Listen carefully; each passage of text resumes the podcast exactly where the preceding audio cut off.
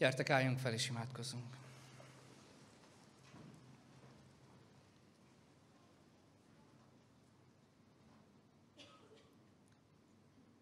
Köszönjük, Úr Jézus, hogy neked van hangod, amivel megszólítasz minket.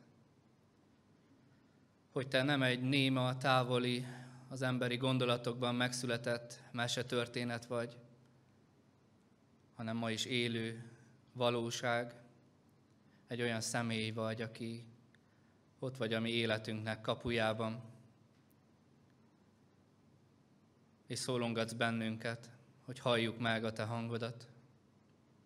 Köszönjük, Urunk, hogy bármi miatt is jöttünk el ebbe a táborba, hisszük és tudhatjuk, hogy Te hívtál el minket ide. Azért, hogy megszólíthass bennünket. Azért, hogy a Te hangod eljusson hozzánk, hogy amit Te mondani akarsz, azt meghalljuk.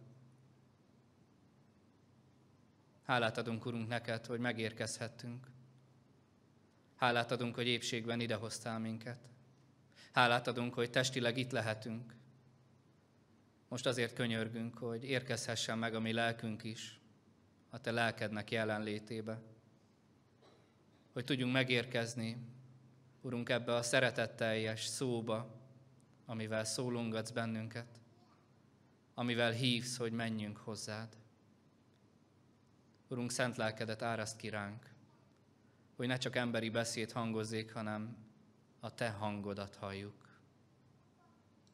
Ámen.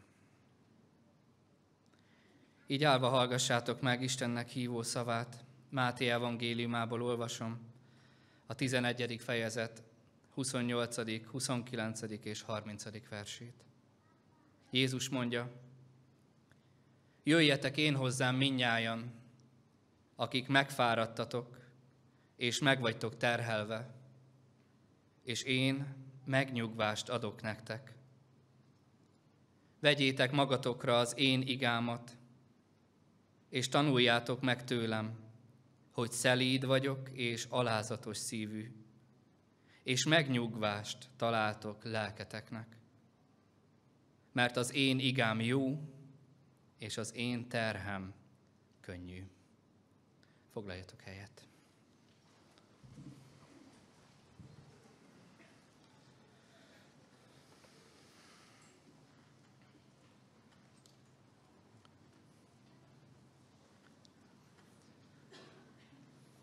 Jézus látja, hogy ki vagy. Jézus látja, hogy hogyan érkeztél ide. Jó, ha tudjuk, hogy Jézus látja azt is, hogy, hogy hogyan voltál otthon. Ő mindent lát, de most nem erről szeretnék beszélni, hanem arról a jelenlétről, amit, amivel most itt vagy. Ő látja és ismeri a te életedet. Ő tudja, hogy mi van a mögött, az ajtó mögött, amiről énekeltünk. Ő szólongat bennünket, és most hagyd szólítson meg így minket ezen a mai estén az ő hívó szavával. Ő tudja, hogy van olyan dolog, amiről beszélsz a barátaidnak, ismerőseidnek, amiről tudnak a többiek rólad, de vannak olyan dolgok, amikről nem beszélsz amit még talán magad elől is rejtegetsz, és terhel téged, a belső titkaid, a sebeid, amiket takargatsz, a szavak, amik beléd égtek, amiket mások mondtak neked, és talán mosolyogtál, és együtt nevettél velük, de közben tudod, hogy hány hétig fog benned forogni az a mondat.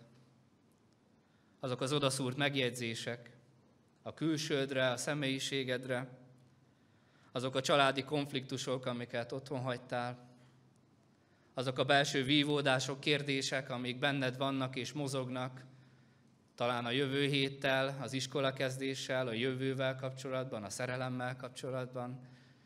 Nagyon sokféle dolgot hoztunk most ide.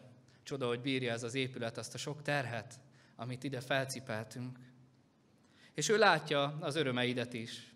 Jó azért ezt is látni és tudni, hogy hogy ő tudja a vágyakozásaidat, a, a szíved örömét, azt, hogy milyen lelkesedéssel érkeztél ide.